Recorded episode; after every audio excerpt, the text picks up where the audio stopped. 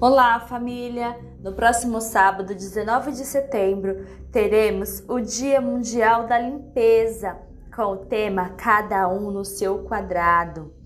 Essa campanha será uma mobilização que incentivará você a olhar ao seu entorno e fazer a prevenção contra, contra as endemias transmitidas pelos, pelo mosquito Aedes aegypti. Vamos vistoriar a nossa residência, eliminando os possíveis criadouros, fazendo a limpeza dos locais com água parada, como ralos, caixa d'água, vasos de plantas, calhas e etc.